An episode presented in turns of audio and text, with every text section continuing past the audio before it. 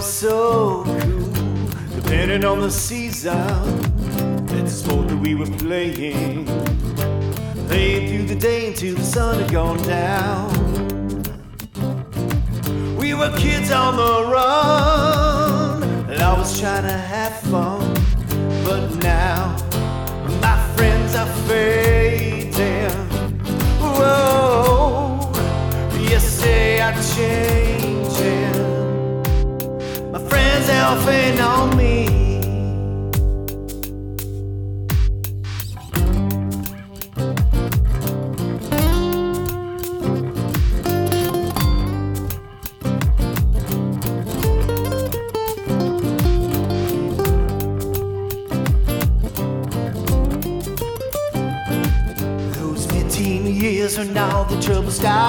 Drugs and booze, thoughts of suicide. Had to make a choice, listen to my own voice, how to say goodbye. My friends are fading. Whoa, yes, they are changing. Oh. My friends that are fading on me, fading on me, baby fade on me.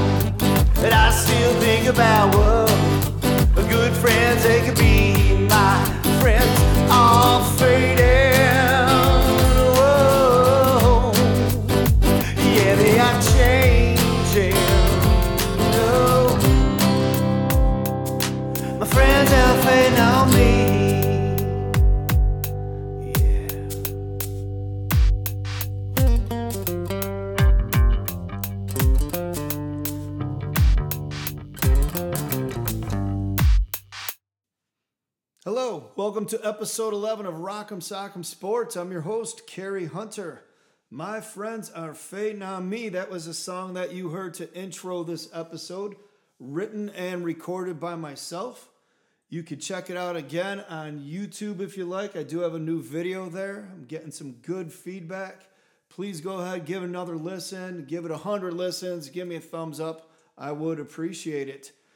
While I am talking about music, I did get some feedback on the podcast that people wanted to hear a little bit more uh, about some of the music that I like. They liked my recommendations uh, that I've given in the past, uh, having to do with Sixx:A.M., having to do with Ozzy, having to do with ACDC.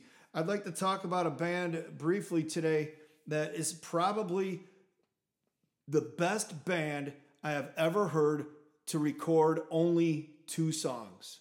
The band is called Deadland Ritual, and they have two songs out called Down in Flames and Broken and Bruised.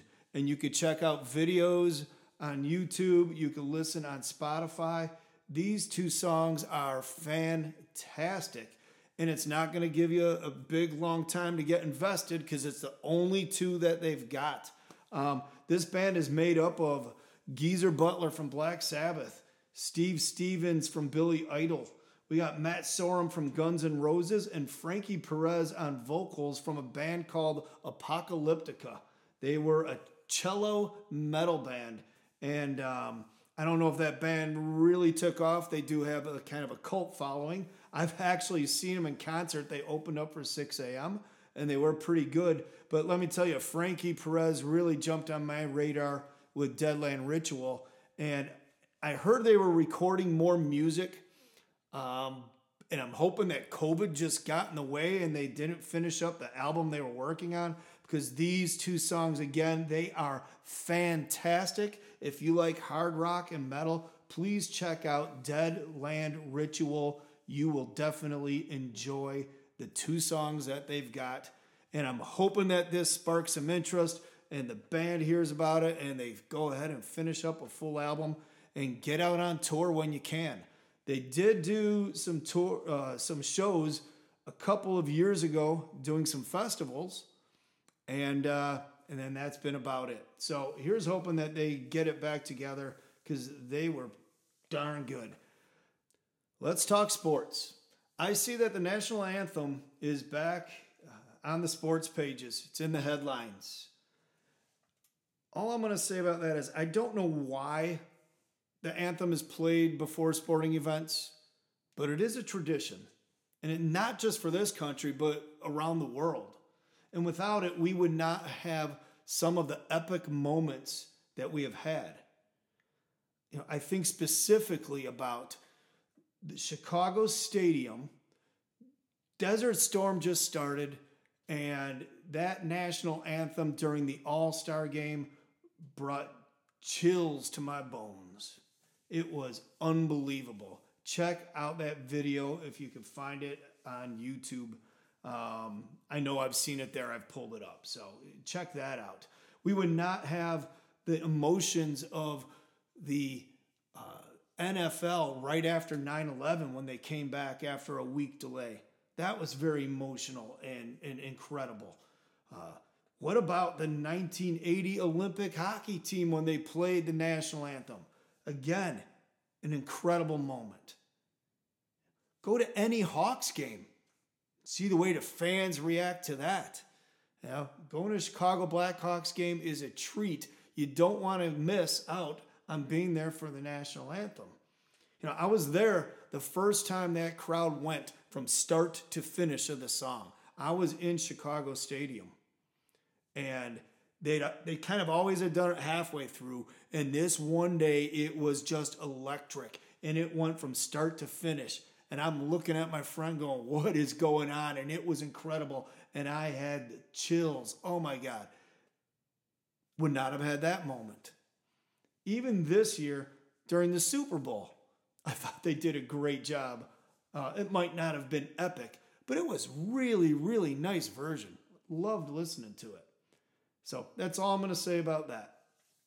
Uh, let's talk Super Bowl. Um, kind of a clunker, I suppose, huh?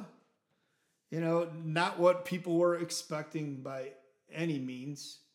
And, uh, you know, I hadn't actually even put out a podcast for a couple of weeks leading up to the Super Bowl like I planned on because I was on such a bad roll gambling wise. Thankfully, I don't gamble a ton of money.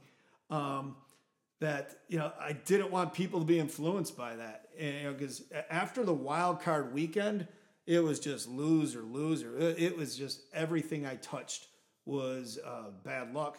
And sure enough, going into the Super Bowl, when I saw that line three and a half, I had more of a line in my head of like six, and so I jumped on Kansas City immediately, thinking it was going to go up, and sure enough, it goes back to three um, I'm happy I didn't put more money on it when I saw it going down. Um, because yep, that was gone for sure, right? Uh, and, and, the funny thing is, is I sort of knew it right before the game started. Um, almost actually put money the other way, but just said, you know, whatever. Let's just see what happens. I really truly thought Mahomes was the better quarterback and is the better quarterback right now, uh, but not on that day. You know, that's why I thought Kansas City was going to win that game. I thought Brady's Brady. there ain't no doubt about it. But Mahomes is the best quarterback going right now. But man, did the Bucs put the pressure on him? He was running for his life, and uh, he didn't get any any help from his receivers either. A couple looked like they went right through some hands. So turned out not to be the greatest Super Bowl of all time. Uh, not even close. But uh, congratulations to Tampa Bay Buccaneers and to Tom Brady. Um, truly, truly an amazing quarterback, an amazing record.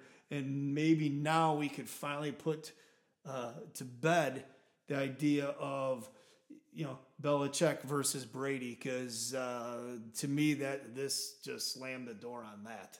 Um, you know, I don't think Tampa Bay was even some hugely, overly, unbelievably talented team that was a slam dunk to win that thing this year. But they really brought it when the time came, you know. And uh, and congratulations again to them. And uh, it was a, obviously a great way to end the season.